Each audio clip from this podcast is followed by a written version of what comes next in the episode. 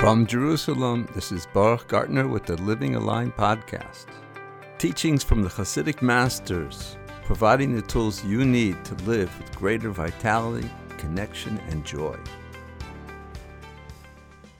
There's a beautiful story, great story. Tisha B'Av is the yahrzeit of the Chozeh from Lublin. The Chozeh from Lublin had eyes to see, unbelievable eyes. So anyway, the Chozeh said that on my yahrzeit, nobody's going to make a l'chaim because it's yahrzeit Tisha B'Av. But actually, this story is about l'chaims.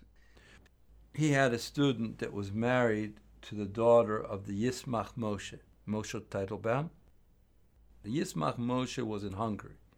The people in Hungary had not yet tasted the sweet waters of Hasidus. Hungary was far away from Lita, and it was far away from the Hasidim. The great tzaddikim there were Nathan Adler, the Chassam Sofer. They were a different brand. They were totally into learning Shulchan Aruch. They weren't Litaim, and they weren't Hasidim. And when he found out that his son-in-law was part of the sect called Hasidim, he made an ultimatum: denounce your connection to them, or give my daughter a, a divorce.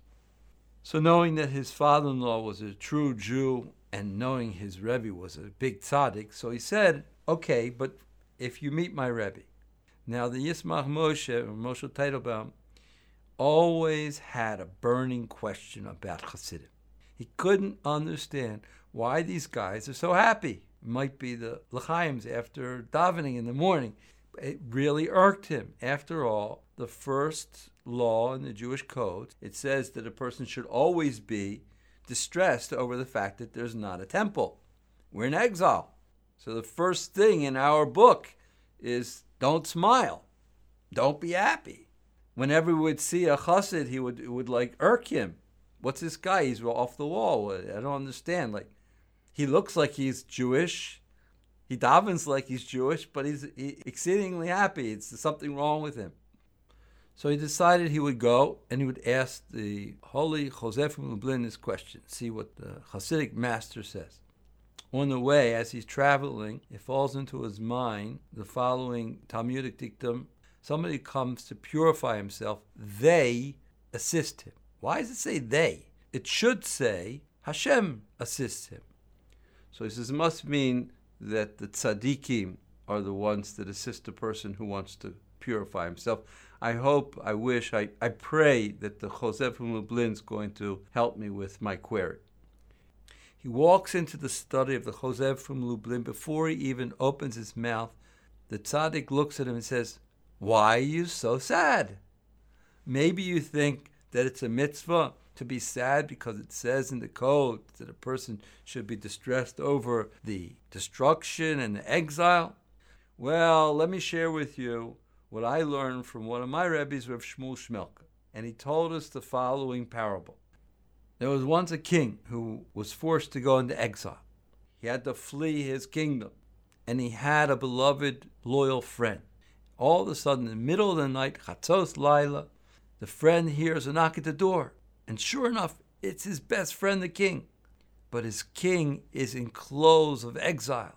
He's cut, he's bruised, sweating, and he's got a dilemma. He doesn't know what to do. On one hand, he's ecstatic to see the king. On the other hand, he's in total distress to see the king like this. So he says to himself, Inside, in the inner recesses of my soul, I'll be distressed, but outwardly, I'll be very happy.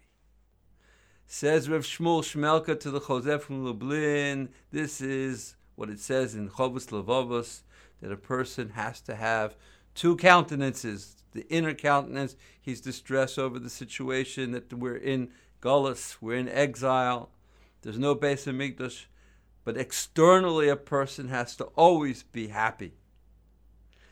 And Chozeh now turned to his new student, who was totally impressed with this answer, and he says, And if you ask me why I'm telling you this, doesn't it say that somebody comes to purify himself like yourself, they assist him. What does it mean, they? The tzaddikim.